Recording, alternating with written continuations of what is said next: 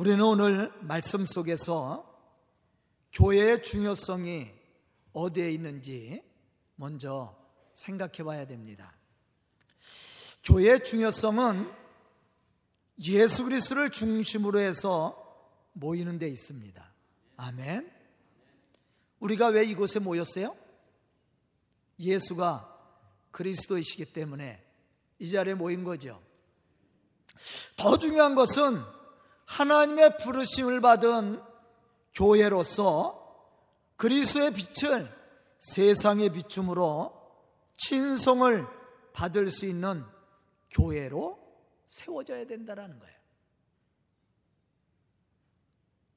우리가 예수의 이름으로 모이는 것뿐만 아니라 예수 그리스도를 닮아가는 삶을 통해 하나님을 영화롭게 할 뿐만 아니라 또 세상에 그러한 영향력을 끼칠 수 있는 그러한 성도들과 교회가 되어야 한다라는 것이죠. 만약 교회가 예수 그리스도를 중심으로 해서 모이지 않고 그리스도의 빛을 세상에 비출 수 없다면 교회로서 가치를 상실하게 되죠. 예수님은 우리 성도들을 소금으로 비유했어요. 빛으로 비유했어요. 소금의 가장 중요한 역할이 뭐예요? 맛을 내는 거예요. 모든 음식에 소금이 들어가 있습니다. 여러분들이 음식을 말할 때 소금을 넣지 않아도 그 모든 식물이나 동물성에 다 소금이 들어가 있어요. 그래서 맛을 내는 거예요. 빛은요, 모든 것을 볼 수 있게 만들죠. 환하게.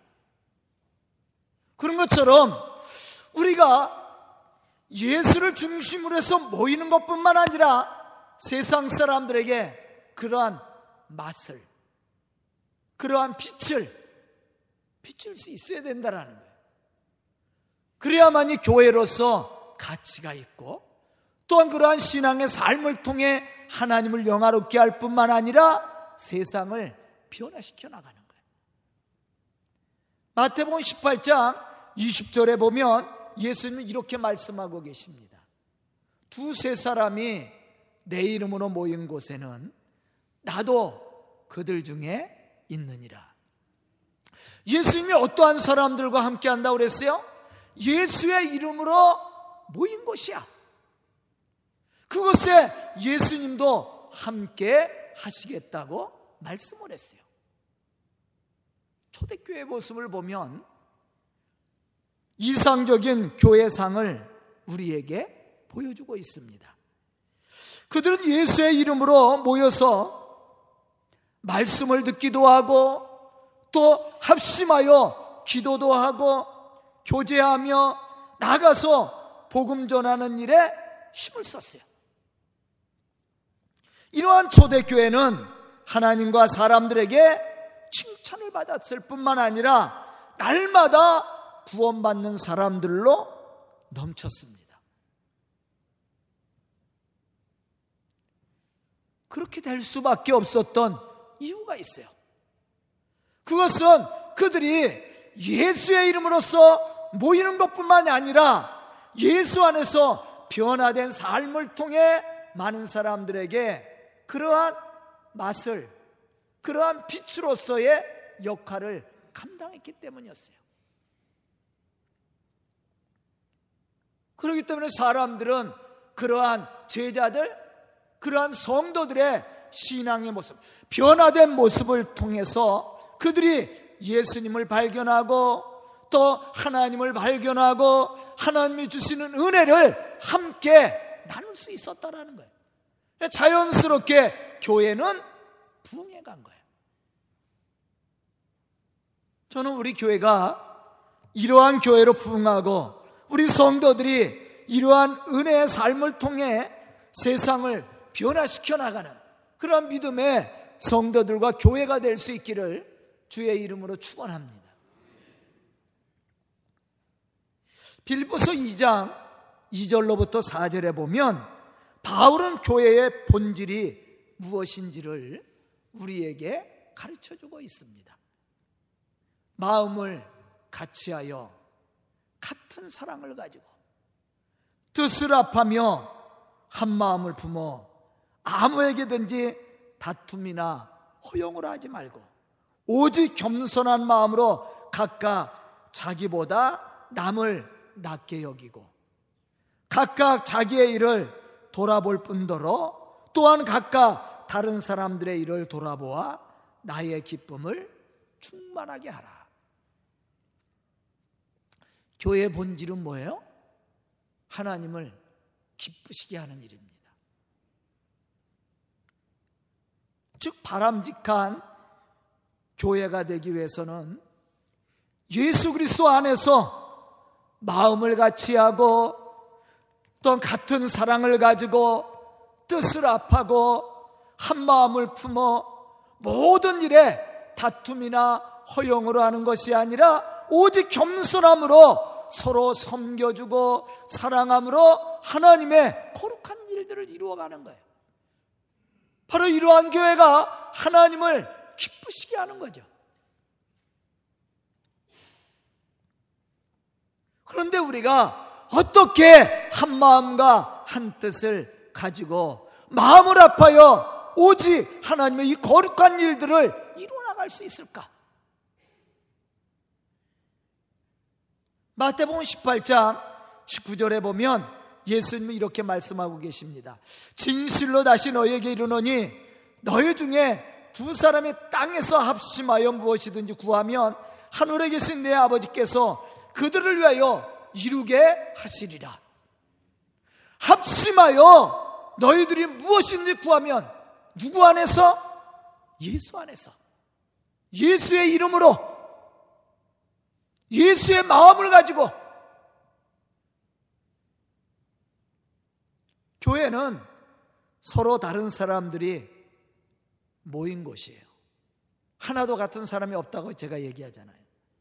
근데 쌍둥이도 달라요. 성격도 달라요. 같은 날, 같은 시에 태어났어도 같은 사람이 하나도 없어요. 교회는 전혀 다른 사람들이 모인 곳이라고 그랬습니다. 그렇지만 하나가 될 수 있는 것은 예수 안에 있을 때요. 예수 안에서 예수님의 마음을 품고 예수님의 뜻을 함께 이루고자 하는 같은 생각을 가지고 믿음을 가졌을 때 교회가 하나가 될 수가 있는 거예요.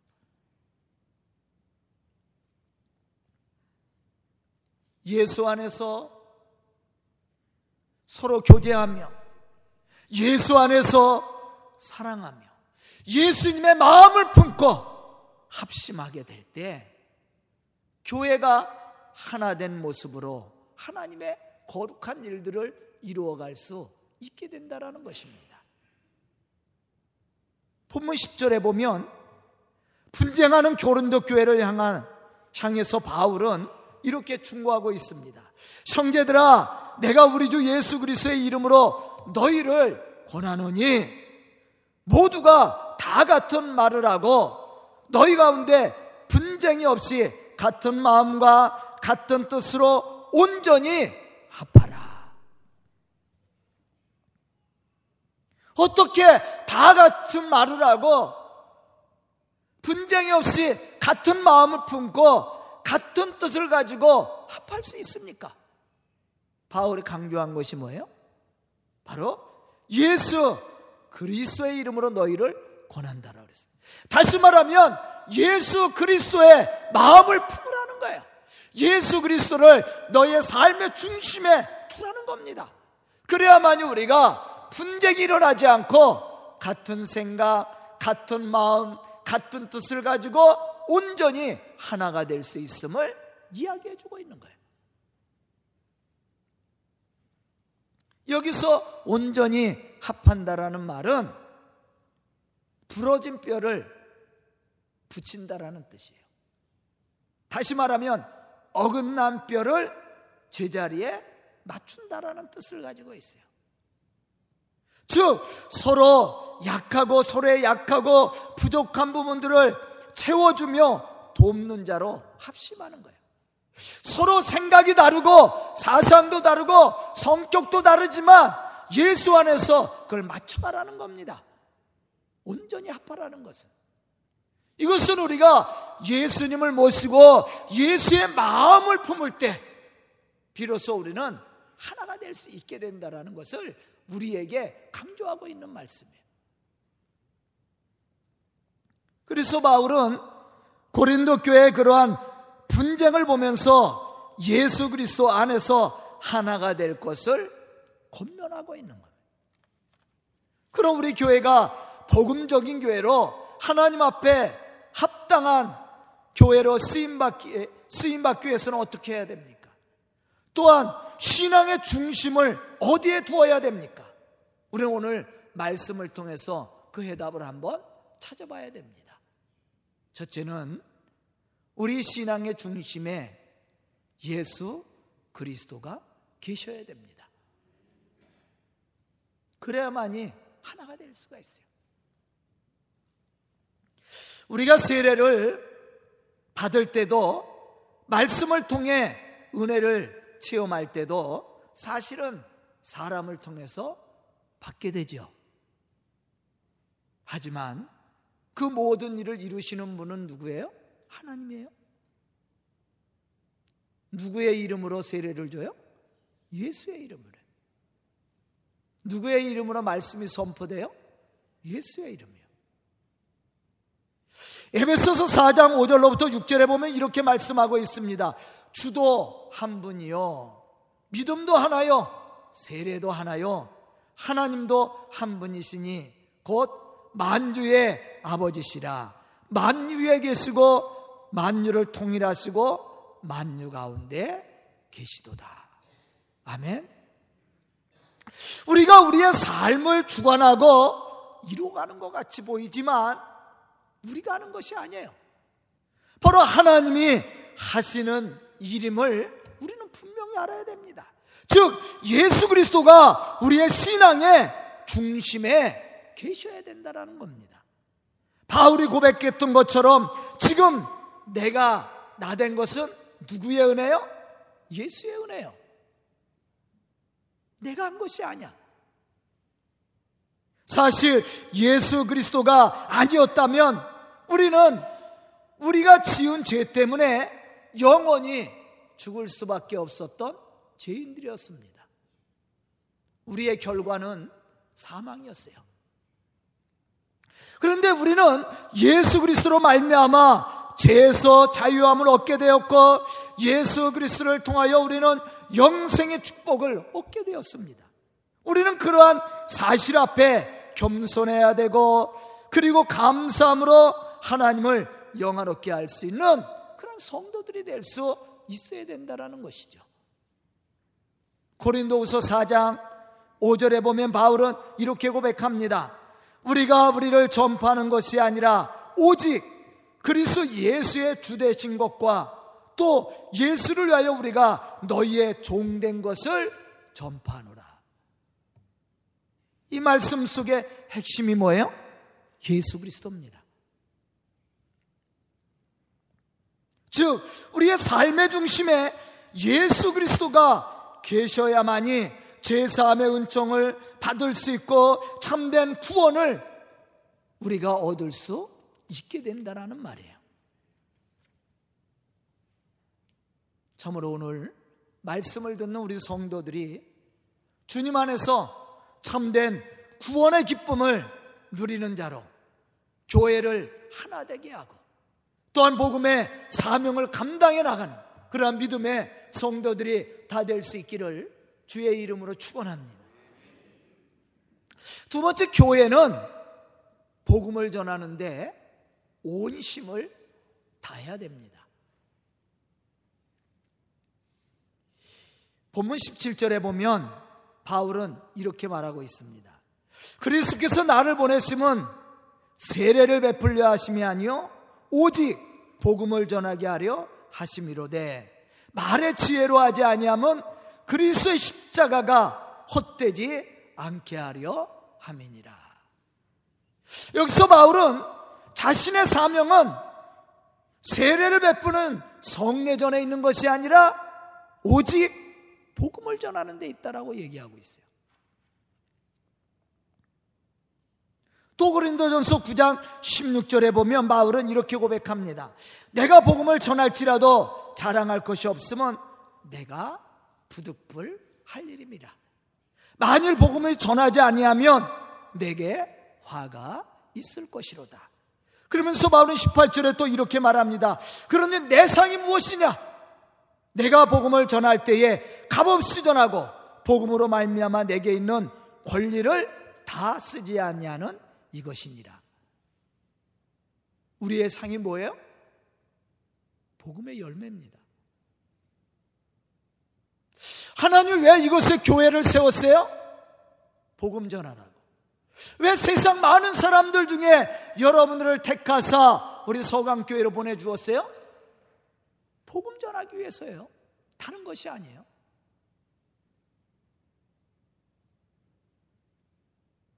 그럼 우리 서강교회 상이 뭡니까? 우리 성도들이 갖고 누려야 될 상이 뭐예요? 복음이에요, 복음. 누구의 이름으로? 예수의 이름으로.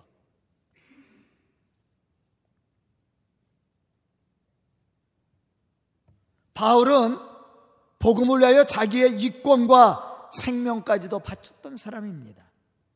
이러한 결심과 결단이 있었기 때문에 그는 복음에 합당한 열매를 맺을 수 있었다라는 거예요. 과연 이러한 일을 할 수 있었던 바울의 신앙의 중심에는 누가 계셨습니까? 바로 예수 그리스도예요. 그는 예수 그리스도 안에서 참 생명의 은혜를 받았습니다. 그리고 땅 끝까지 복음의 사명을 감당하라는 증인된 사명을 받았어요. 그렇기 때문에 그는 온 힘을 다해 복음의 증인자로서 그 사명을 감당해 나갈 수 있었다라는 것이죠.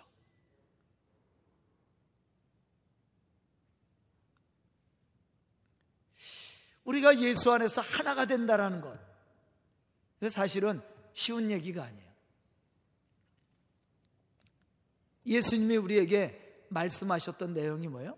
야, 원수도 사랑하고 너를 저주하는 자를 위해서 축복하라.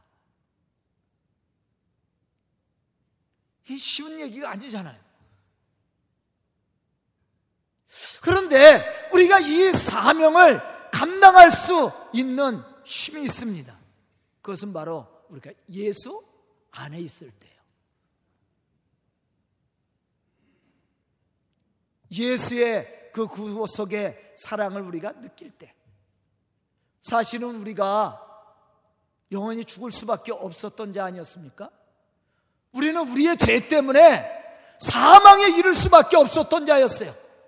그런데 하나님이 그러한 우리를 사랑하사 독생자 예수 그리스도를 보내 주셨고 또 예수님은 우리의 죄를 사하여 주시기 위해서 십자가에 죽으시기까지 우리를 사랑했다라는 거예요. 이러한 사랑이 우리에게 느껴지고 체험되어지면 원수를 사랑하는 것, 저주하는 자를 위해서 축복하는 것 어려운 일이 아니에요. 우리에게 맡겨진 이 복음의 사명 감당할 수 있습니다. 하지만 이러한 은혜가 우리 속에 느껴지지 않고 예수가 우리의 삶의 중심이 되고 예수의 그 마음을 우리가 품지 못하면 불가능한 일이에요. 바울도 마찬가지였습니다. 바울이 예수님을 만나기 전에는요, 예수 믿는 사람 핍박했던 사람이에요. 자기가 최고인 줄 알았어요. 그런데 그가 예수님을 만나고 난 이후에 생각이 변화됐어. 삶의 변화가 일어났습니다. 야, 죄인 중에 개수인 나를 살려주신 예수님. 영원히 죽을 수밖에 없었던 나를 구원하신 예수님.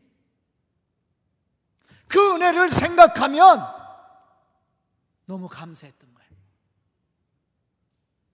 그리고 자기가 얼마나 교회를 핍박을 했어요.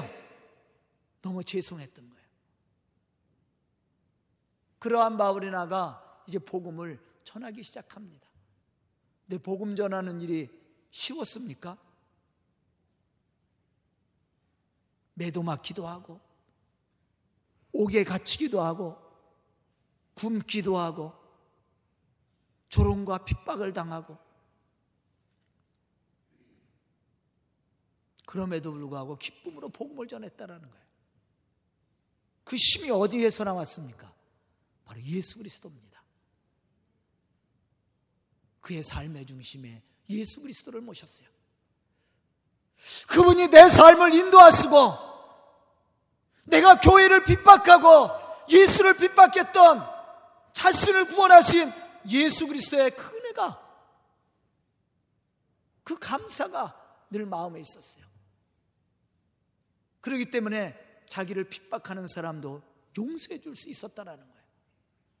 자기를 저주하는 사람을 위해서도 축복할 수 있었다라는 거예요. 왜? 자신도 그랬으니까.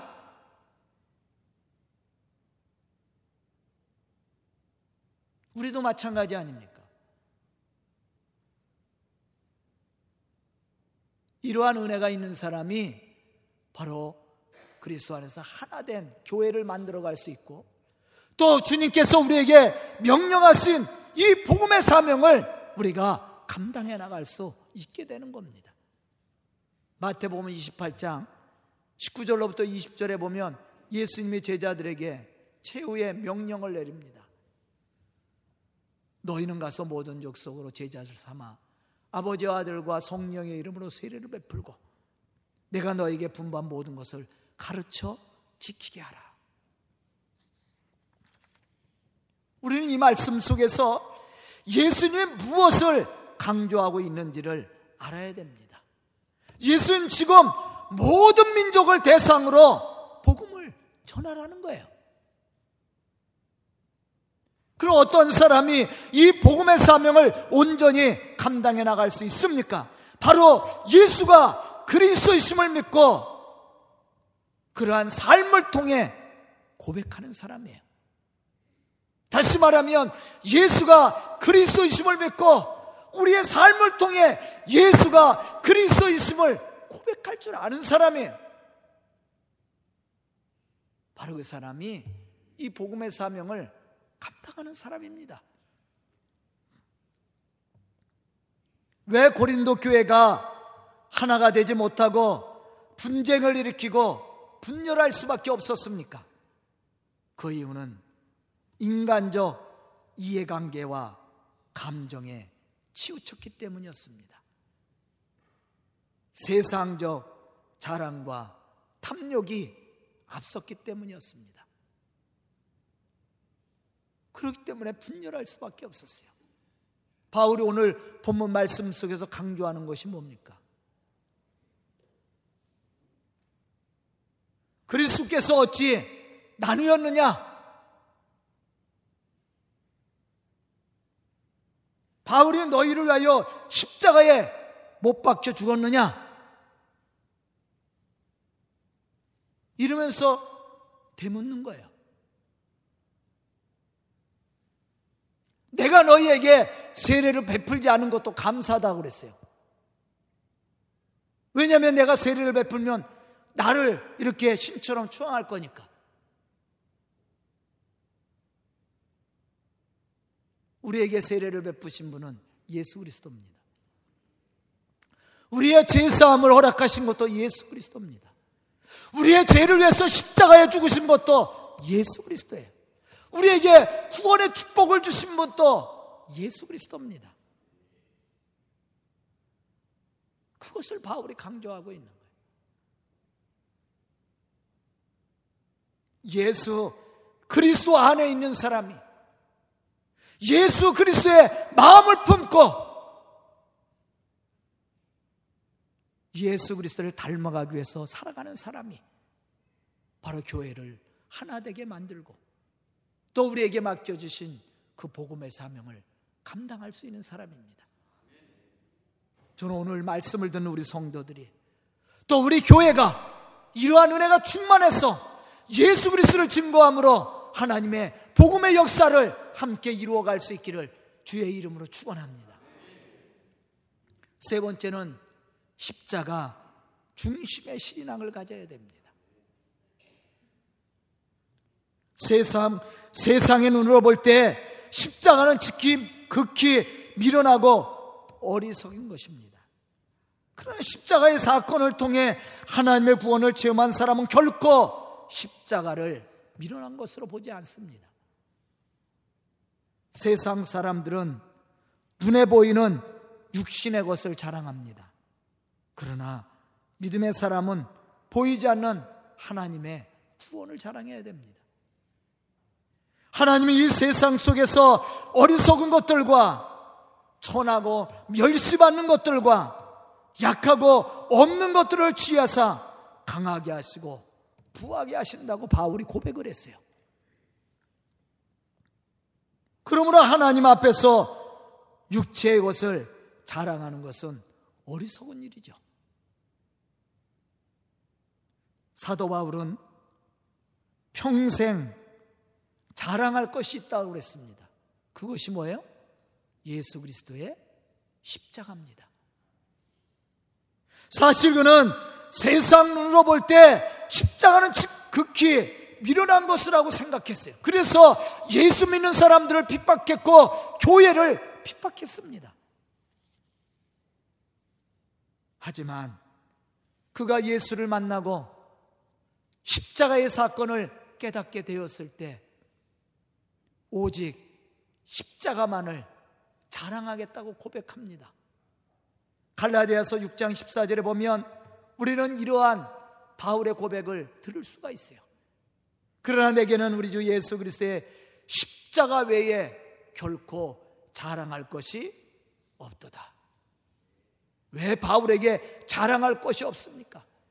바울이 세상 것을 자랑하면 너무나도 많았던 사람이에요. 세상 것을 다 가진 사람입니다. 권력도 가졌지요. 명예도 가졌지요. 세상적인 지식도 가졌지요.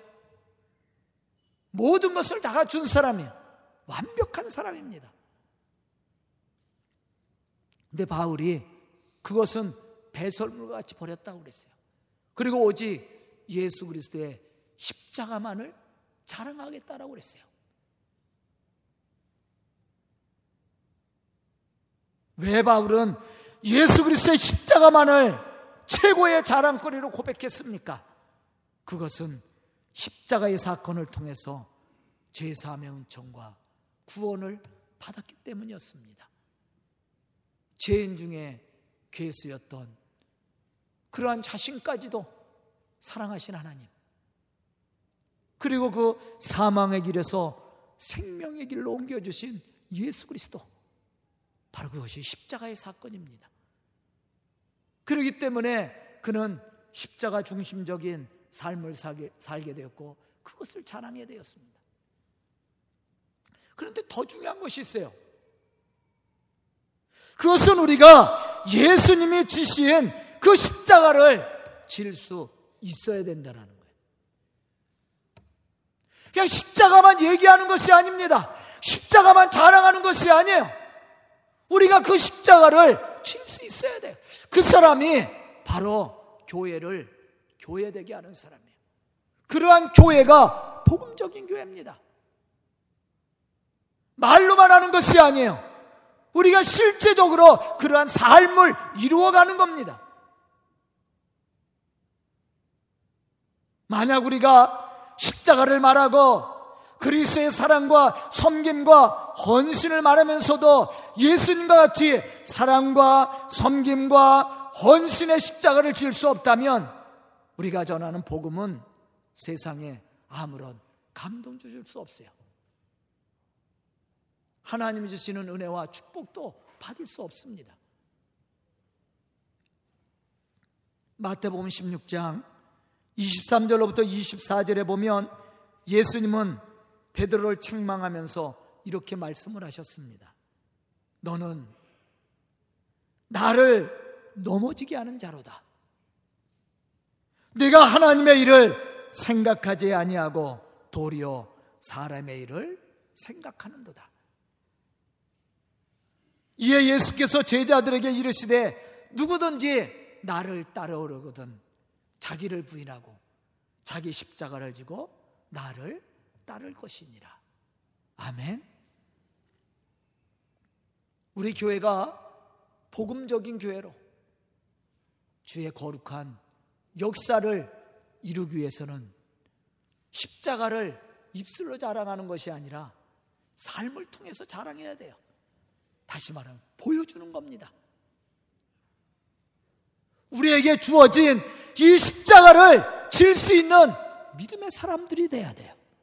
나는 부인하고 내 삶 속에서 예수 그리스도가 드러나야 됩니다. 예수 그리스도의 사랑과 섬김과 헌신의 열매가 맺어져야 된다는 거예요. 그래야만 우리가 하나님을 영화롭게 하고 또 사람들을 감동시키고 변화시킬 수 있는 거예요. 바로 이러한 교회가 복음적인 교회입니다. 저는 오늘 말씀을 듣는 우리 성도들이 또 우리 교회가 이와 같은 교회가 되어서 하나님의 거룩한 역사를 이루어갈 뿐만 아니라 세상을 변화시켜가는 믿음의 성도들과 교회가 될 수 있기를 주의 이름으로 축원합니다. 기도드리겠습니다. 은혜로우신 아버지 하나님 감사와 찬송을 드립니다. 이 시간 말씀을 듣고 결단한 우리 성도들 믿음의 사람으로 부족함이 없도록 인도해 주시고 주의 거룩한 역사를 이루어가는 복음적인 믿음의 사람들이 되게 해주시고 복음적인 교회가 될 수 있도록 축복하여 주시옵소서. 그래 우리 성도들과 이 교회를 통해서 하나님의 복음의 역사를 이루게 해주시고 주의 놀라운 역사를 통해 세상을 변화시켜 갈 수 있도록 축복하여 주시옵소서. 예수님의 이름 받들어 축복하며 기도드리옵나이다. 아멘.